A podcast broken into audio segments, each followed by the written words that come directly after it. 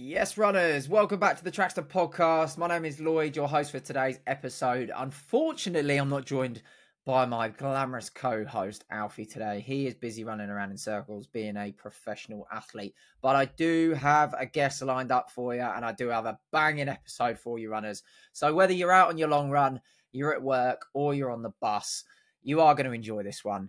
We have got the OG member of the On Athletics Club, Joe Klecker, not just an Olympian, not just the American champion, but now also professional Coros athlete. And this episode is gratefully brought to you by Coros. Thank you so much for their support. And today we're talking all things tech, watches, heart rate monitoring, and also sleep quality. We're going to bring you everything you need to know about Coros and how Joe uses it for his training, but also his racing and recovery. Now, if you don't know, get to know Coros is the best watch brand on the market. I'm wearing mine right now as you speak.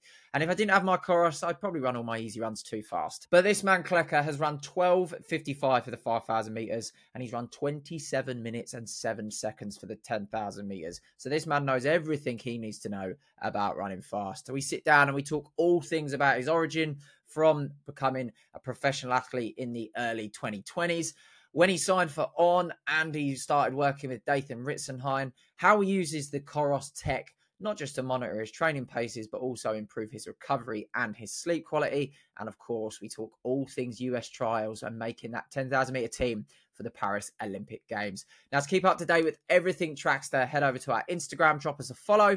And if you head over to our YouTube channel, you can keep up to date with all of our longer form content, including our weekly news show, This Week in Athletics, which drops every single week. And we round up all of the running news so that you are kept up to date.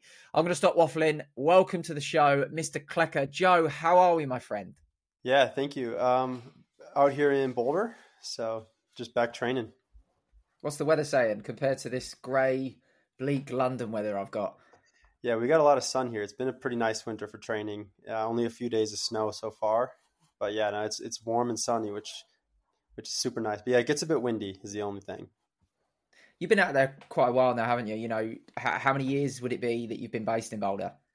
Yeah, I guess I started college in 2015, so this September will be nine years. So yeah, it's been quite a while.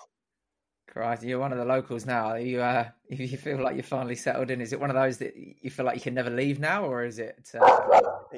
Uh, yeah, I mean, I think that I love. I mean, for training, I love it out here. Um, I as long as I'm running, I think I'll be in Boulder. Um, but I, I mean, I, I don't know. My family is all over like Midwest, and so I could see ending up back there. But yeah, for for training, I couldn't see being anywhere else.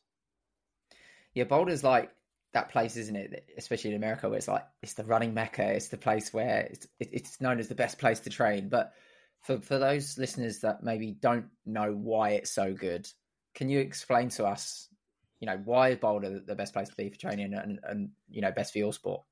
Yeah, I mean, I, I love Boulder because one, the weather is great most of the year. Like even in the winter here, we're getting fifty degree days, uh, sunny most days, uh, and even when it snows, it melts real quick. So that makes it very nice. Um, the other thing is I like the altitude. I think being around 5,000 feet is kind of a good balance where you can train really hard but still recover. Um, I've never been to Flagstaff, the other popular training venue, but we have gone up and run uh, in the mountains here in Boulder at about seven, 8,000 feet, and it just feels so much harder um, than being down in Boulder at about 5,000 feet. So I, I don't, I think it's a good altitude where you can train hard and um, recover. I think that if I was in Flagstaff, things would have to be dialed back a bit more, which obviously, you know, a coach can adjust to, and people do great training in Flagstaff as well. But um, running here in college, I really got used to to training here, and after college, I really just wanted to stay. I didn't feel like I needed to go to a higher altitude to really, you know, get some more benefits. Um, and then the other thing is just yeah, the dirt roads here are great um, north of town in Boulder, we just have miles and miles of dirt roads. And so, like from my front doorstep, I can just get right on the dirt roads and put in, you know, 10 miles all on dirt, which is just great for training, um, getting off the pavement. Yeah, that's such a that's such a runner's thing to relate to, isn't it? It's like if everything sucked in an area, but there's great trails or there's a good road that you can get your mileage done, it's like well, it kind of turns it into a decent place. But um, it sounds like yeah, sounds like Boulder's Boulder's pretty immense, and obviously so many fantastic athletes there. have, have headed there to base themselves there. But you're off the back of the two mile race at Millrose Games. How have you been since? Have you just locked straight back into training, or did you take some downtime? Where are you at right now? Yeah, so kind of through it was kind of an unfortunate timing. This indoor season, I, I ended up getting quite sick, um, and we kind of pushed forward because I was able to still do most of my training, um, despite feeling not maybe 100%. But we wanted to go and try and get the 5K standard, and then Millrose Games has just been historically a great meet for our team, so I didn't want to really miss that, even though I had quite a quite a bad showing out there. Um, I just didn't feel like myself that day. Uh, but yeah, I think the best way for me to kind of you know put that behind me was just to get right back into training uh, this week. You know, I didn't feel too tired coming off the race. I felt like um, going into the race, I was just getting over my sickness, and I thought I was feeling like ready to go, and then you know, in the pre meet the day before, I was just like, man, I don't, I don't feel too great, but I was already in New York and I was going to give it a go. Um, but yeah, this week I've actually felt really good. Things have kind of turned a corner.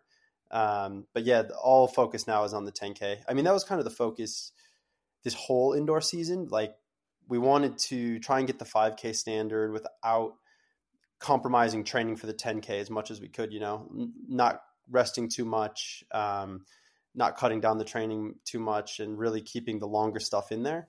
Uh, in hindsight, missing the standard by a second, I maybe should have rested a bit more, but I was just coming off having a, I was pretty sick, during, like right before that race and after it. And so I'm not reading too much into the, the indoor season. I really think I'm in a good spot going into this 10K. And um, that's kind of been the focus this whole indoor season. So I just want to take it back a few years, Joe. You know, you're an OG member of this on group, which is which has gone on to do incredible things on the world stage, but also has been a bit of an inspiration for further on groups around Europe and further afield. Now we've got the Australian group as well. But how how would you sum up your experience so far with the brand and within the team that is now world class?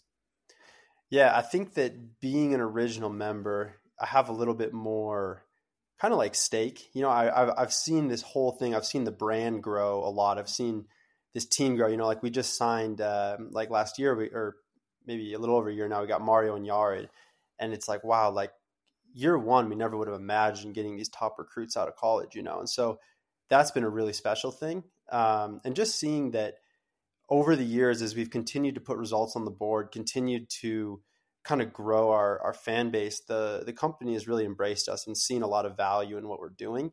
And so mm-hmm. like here in Boulder now, we have like our own gym space with a number of treadmills and we are able to bring in physios a lot more. And our, our budget has just really helped us to do the things that we need to do to stay world class. I think year one, I always tell the story that our weight room was Dathan's garage.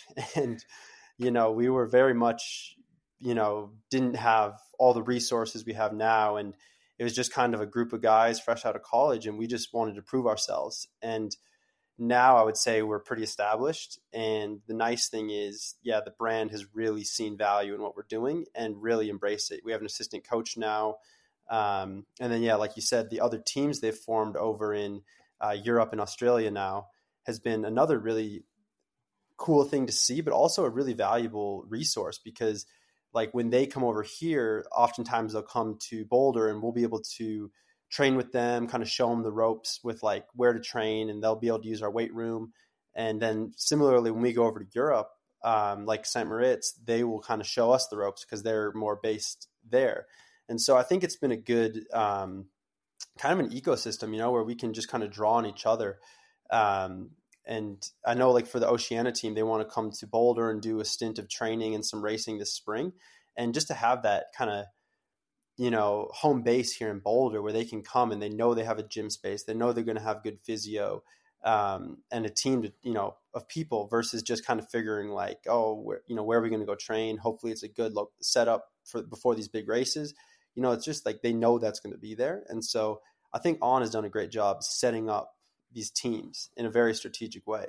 But yeah, I think the the biggest thing I've seen in the growth of this team has just been the talent we're able to attract. You know, like like I said with Yared and Mario, and you know, signing these big names. It's like, wow, me and Ollie and Geordie. You know, year one, like we never would have imagined that. We were just, you know, it was those people were always going to the Bowerman Track Club or you know these other teams. But now I feel like we're very much in you know leading the way, getting these recruits and just continuing to build on our success. Yeah, I couldn't I couldn't agree more. And within the team, Joe, you know, for example, you're going to have different roles. People are going to play whether they've got official roles or whether they've got unofficial roles. You've got the motivator, you've got the straight talker, or maybe they're the compassionate one. How what, if you had to give yourself a role within the current OAC team? What what would you summarize yours as?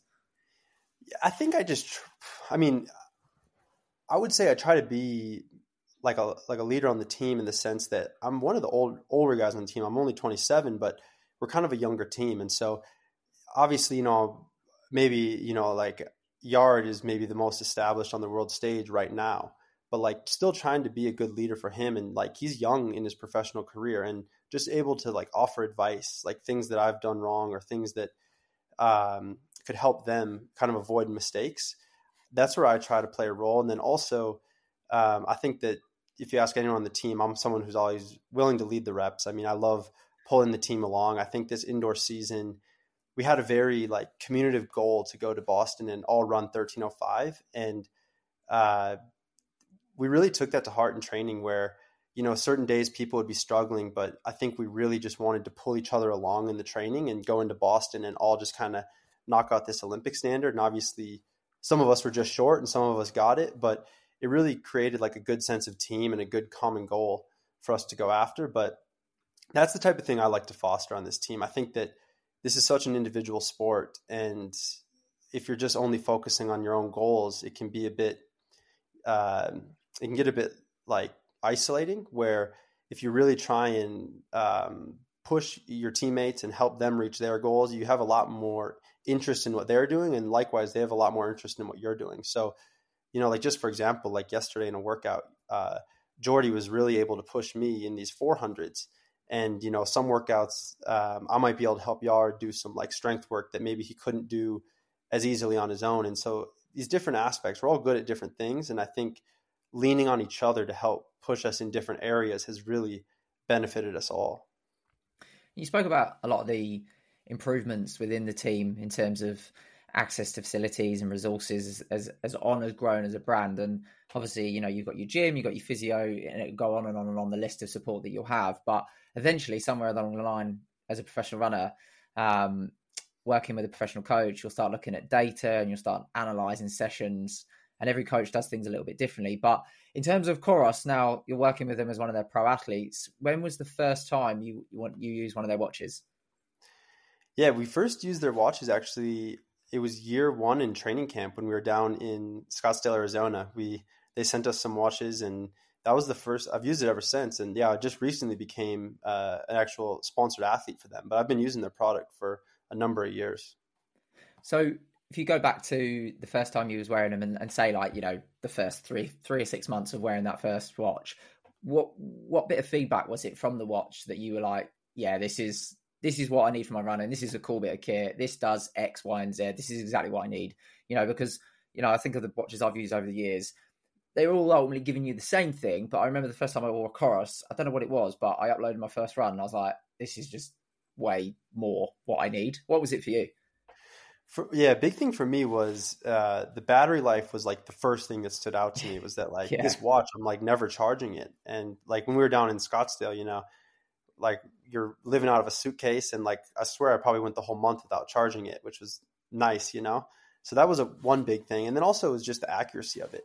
Like we would often before that year, like people on the team would have other brands, other watches, and like they would all you know chime at different times for the for the splits. But I've just noticed that when like me and Ollie, I think had our Coroses on at the time, we'd always ring at the same spot, and so it just seemed like there was a bit of uh, a bit more accuracy to the the data you were getting, and that just kind of led me to think like at the time I just believed that yeah this product just seems like a lot more consistent and more reliable and that just is why I kept using it. I mean I wasn't sponsored at the time but you know I had access to all the watch brands that I could have used but um, Coros was the one that I really just kind of found that worked worked best. And one of the things I like within Coros and, and the app but also sort of outside the app as well. They're always developing not just the equipment but also the software. And one of their newest products is this: is the heart rate monitor. It's the, one of the first ones that I've seen that you wear around your arm. I don't know about you, but I was always used to wearing around the chest and never being that comfortable. But what types of training would you be using the heart rate monitor for now? Is it all across the board, or are there specific types of training where you're like, they're the ones that I need to monitor my heart rate? Yeah. So initially, um, yeah, like you were saying with the the strap, I used a couple of those in the past, and I always hated it. it felt like it constricted my lungs a bit. And so once they came out with the the armband, I was really excited. I was when I got first got that product, I was like, yeah, this is going to be like so much of an improvement over having to wear the chest strap. Um, but initially, I really used the product, the the armband, for dialing in the efforts on threshold work, um, being able to have that accurate data of run, making sure you're running in a right effort. Obviously, you're taking lactate readings, but you can kind of correlate that a bit, not perfectly, but w- with your heart rate. And so, on the longer reps, just having an idea that you're running the right effort and kind of trusting the data you're getting was super important. Um, and then more recently, I've started using it on a lot of my VO2 sessions as well because um, I first wore it in a race uh, at the US trials for the 10K last year. And it was interesting to see my heart rate data and to see how high my heart rate was getting during the race. And so, in some of these VO2 sessions that I've been doing, I've found it valuable to to see if I'm getting up to that kind of max heart rate. Um, like I wore it at Millrose, and one reason I could see that um, I wasn't quite 100% was I could barely get my heart rate over um, I couldn't get it even close to what I got it to last spring during my 10K. And so that led me to believe that, you know, I wasn't quite feeling 100% over this sickness. Like I just wasn't able to push to that level. And so that that has been of value recently to kind of see like, okay, like I'm getting my heart rate back up to that, you know, 190 mark, which is kind of what I think my max is around. And like, obviously you're not pushing that in every workout, but when you're really going for it to see that you're getting your heart rate up there, I think is valuable um, in the sessions. And you said about lactate testing, as we've seen, it's almost like on. I've kind of not made it famous, but it's like you run for on, you measure lactate. It's kind of like the, the, the standard procedure now. But when you're doing your lactate testing throughout the season, uh, you know, however regularly you do it, um, I suppose that's my first question. Yeah, if you could give us some insight in how regularly you do that with with Dathan and the team, but looking at the data that comes back from the COROS and heart rate, how do you, Dathan, your team work with that data to then relate it to the numbers that you would have received in testing? So there's kind of two questions there. I know they're a little bit, little bit drawn out. Yeah, I would say the the biggest way is like, say for instance, I go home for the holidays and I'm on a different treadmill, different altitude, and he assigns me, you know, eight times a mile at threshold it's hard to really assign a pace to that when there's so many different variables to what we're used to in Boulder. In Boulder, we're at the same altitude, at the same gym, on the same treadmills. We can kind of dial that in pretty good. But knowing what my heart rate is in those sessions in Boulder, I can try and replicate that on the treadmill in Minnesota. That's a different treadmill, different altitude. You know, everything is, you know, a lot of different variables. And that's been a way that I've found it really useful to just able to um, do these workouts anywhere and know that you're roughly going to be in that right zone. Obviously, that like you'll still be doing the lactate testing to confirm it, but it gives you a good starting point versus like, okay, you know, in Boulder you're running five minutes per mile. Well, now you're at sea level. Let's try and go for 40 a mile. And if you start out and you're way too going way too hard, then you might have already kind of um, overdone the session a little bit. And so versus with the heart rate, it's like, okay, let's start at five minutes and kind of inch it down a little bit until we get that heart rate around where we know it is in Boulder. And that was a much better approach for dialing in those efforts. So that's the biggest way I've found to use kind of that heart rate and lactate testing. And then as far as frequency of lactate testing, like you're mentioning, I think we don't do it quite as much as some of the teams. I know the OAC Europe team does it a lot, like almost every session, it seems like. Um, Dathan more recently adopted kind of doing the lactate testing about a year ago and we're really using it as um, early in training to kind of get that just to see where we're at and kind of um, make sure our efforts are like early in the season aren't too hard and then kind of throughout the year you know doing these kind of like key sessions like eight times a mile is a very common one and seeing how the pace gets faster throughout the year and you know the lactate readings trying to keep them around the same value and so it's been a way to kind of track fitness in that way um, but certainly like a lot of the VO2 sessions sometimes we'll, we'll we'll do readings, but with a team of 15 people, it can be logistically a bit hard as well. Uh, so I would say that we don't do as much testing as a lot of teams, but I think we do enough to get value out of it. And we do it when we feel the session needs to be controlled. Um, Dathan also is of the mindset that, say, we're doing eight times a mile, he doesn't like think we need to do them all at you know 2.0 millimoles of lactate. Like he will oftentimes have us do maybe five at that kind of like lower LT1, and then maybe our last three will be actually slightly over LT2, kind of working more of like close to 10k pace.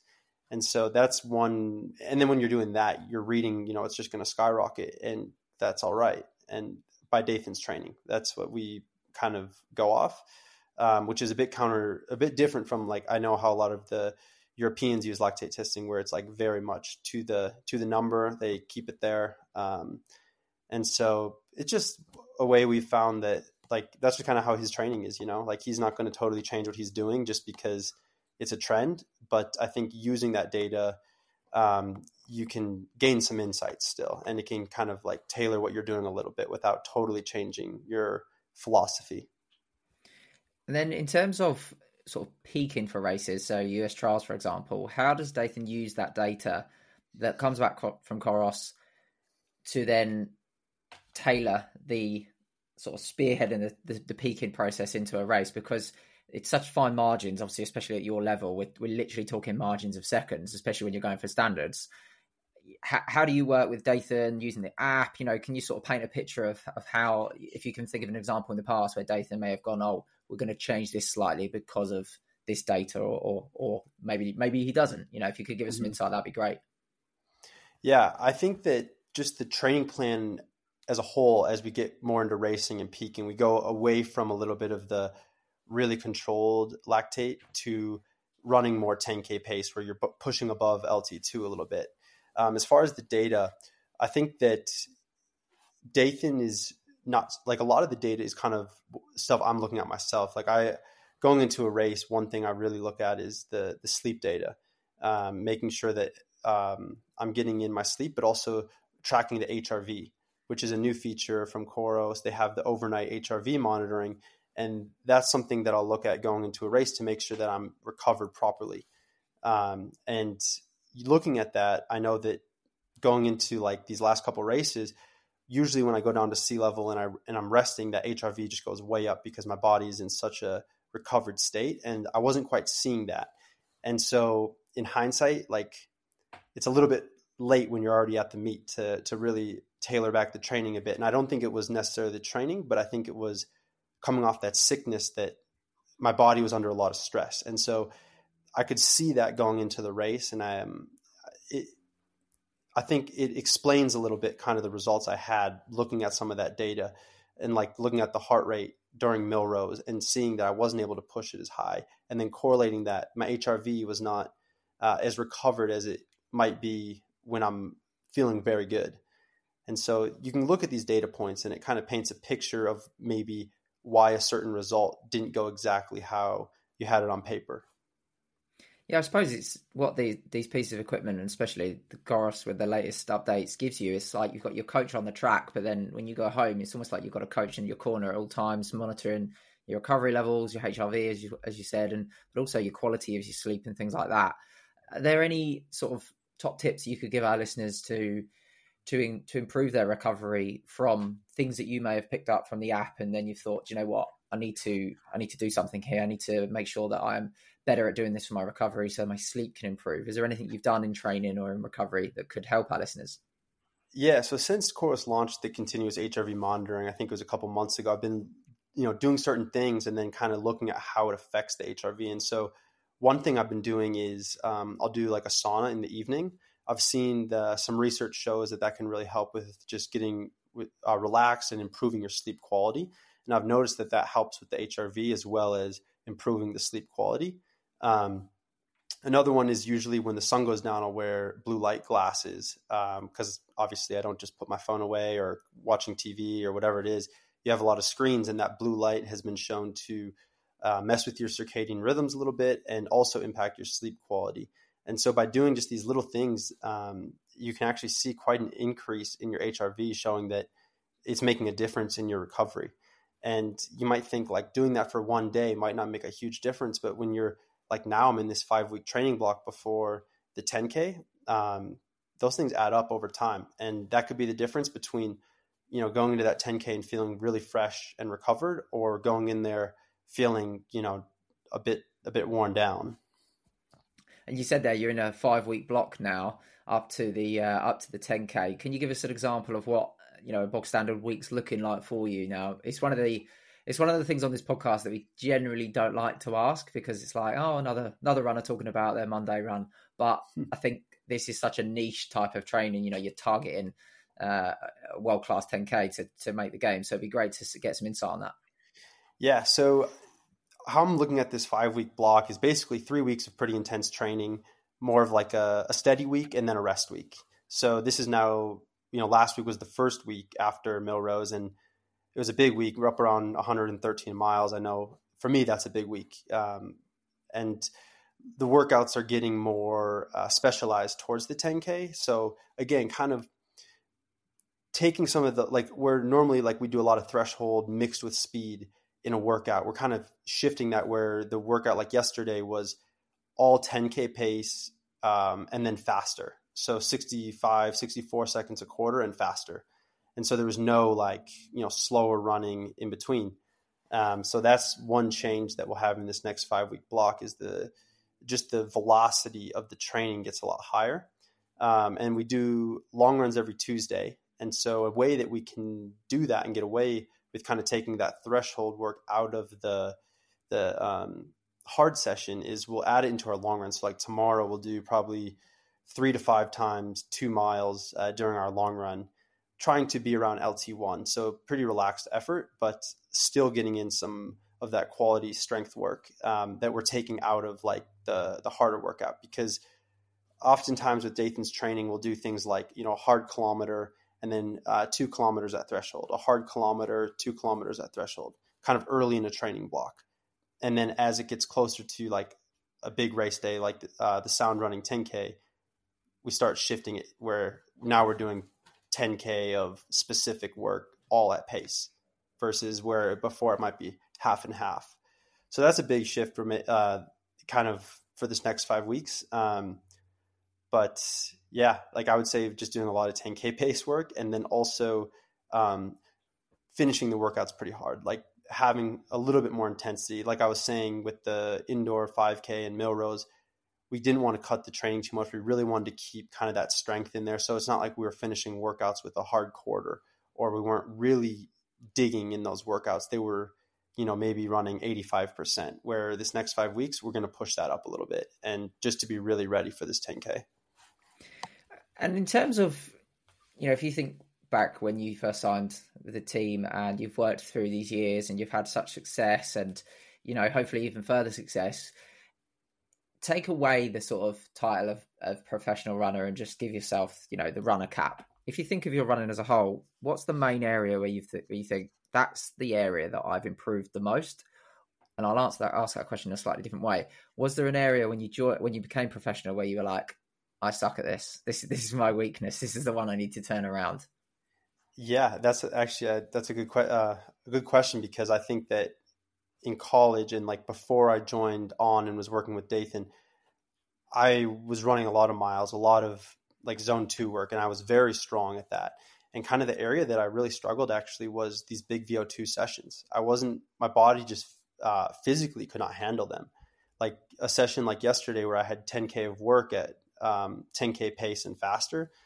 Uh, four years ago, there's just no way my body could have handled that. And so, I would say the biggest area I've I've improved. I think everything's improved a little bit as I've gotten older, but being able to handle these big sessions and recover from them is the most important thing because year one we did some big sessions that would rival some of the stuff I'm doing today, but we there's no way we were recovering from them. There's no way two days later we were doing, you know, four times two miles in a long run. And so being able to adapt to these big sessions and come back and uh, not have it impact the rest of the week. You know, like four years ago, maybe we'd hit a big session, but I would be so messed up for three, four days that you wouldn't get much training in after that. And so right now, I really feel like that's where I've improved the most.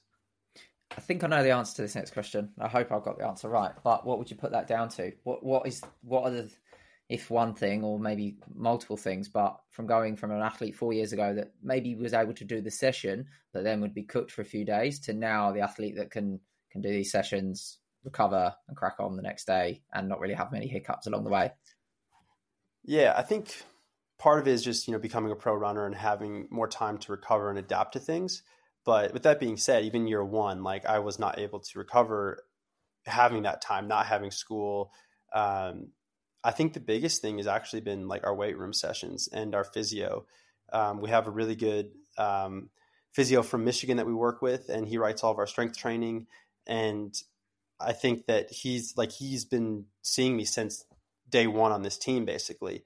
And so he's seen kind of my body transform over these four years, and he he will say like as he's working on me, he's like your muscles feel like younger than they were four years ago. When you started this team, like your muscles were so tight and it was like you'd finish these sessions and they'd be even tighter and it'd be pulling on your tendons you know and you were running really tight where now it's like you're running more loose and your muscle tension is just a lot better. And so a lot of that is because of i think our strength training and our, our physio work with uh, our physio from michigan. So that that's where i think has been like a secret way that we've been a very healthy team.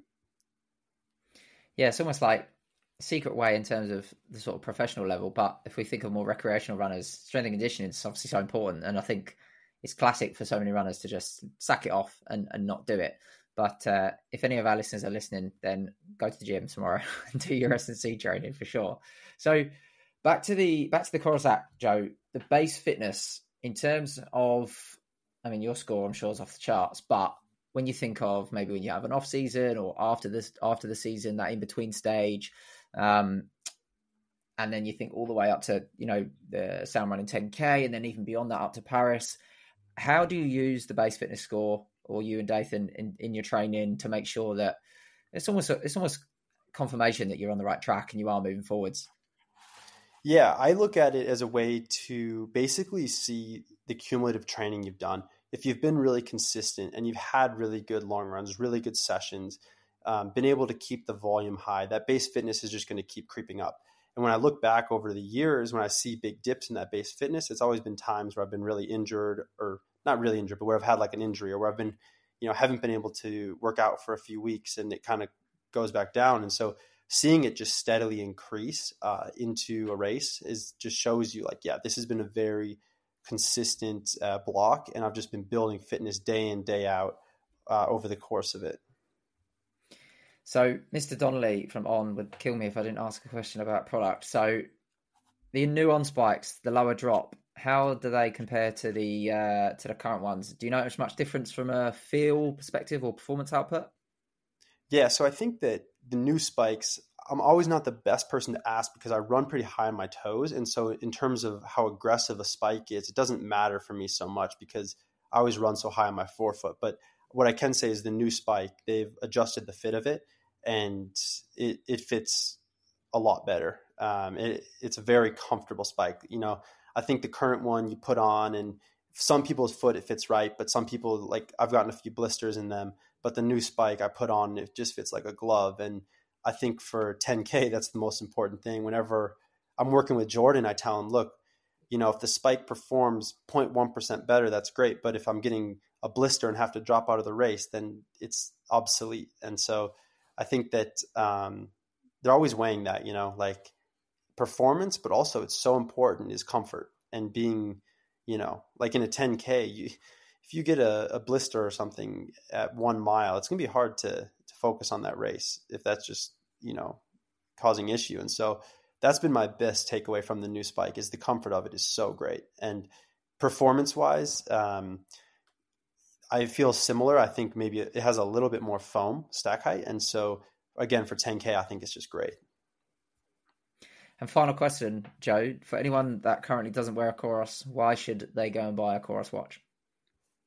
Yeah, I would say one is the, the battery. If you're like always showing up to a run with a dead watch, uh, that seldom happens for me with Coros. Um, and then, yeah, just the um, that they're always innovating. You know, their their software, their features. Um, like you might buy a watch now, but in two years from now or a year from now, it might even have more uh, software features and that are and more metrics you can track. Like we are saying, they just came out with the continuous HRV monitoring. Like that wasn't available when I got this uh, watch at first, and so it's just a very innovative brand, and they're always looking for ways to get more data and have that data be useful. I think is the biggest thing. Like showing you ways that that data can help your actual training versus just giving you the data. And so that that's why I've really found that Coros does a good job of that. You heard it here first, listeners. Joe Klecker approved. Go get your Coros. But thanks so much for joining us on the show, Joe, and best of luck for the rest of the season. We'll uh, we'll be keeping an eye out for your results, man. Yeah, thank you. All right, bro. I'll catch you soon. See you, mate. Yep. Bye.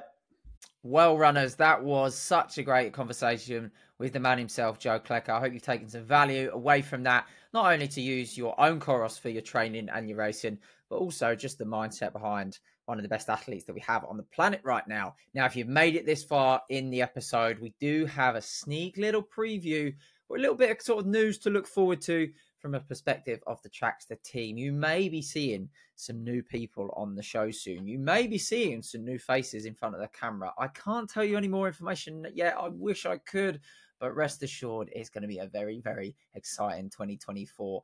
My name is Lloyd. I have been your host for today's episode on the Trackstaa podcast. Please do drop us a follow on Instagram to keep up to date with everything that we're doing here. And if you like the show and you love today's episode, please do leave us a review. Those words go so far in ensuring that we can keep quality of this show as high as possible. Once again, thanks to our sponsor of the show, Coros please head over to their website to check out their range. My personal preference is the Coros Pace 3. I use it for all my easy runs, tempos, threshold, marathon long runs, and my workouts. It is the GOAT of running watches right now.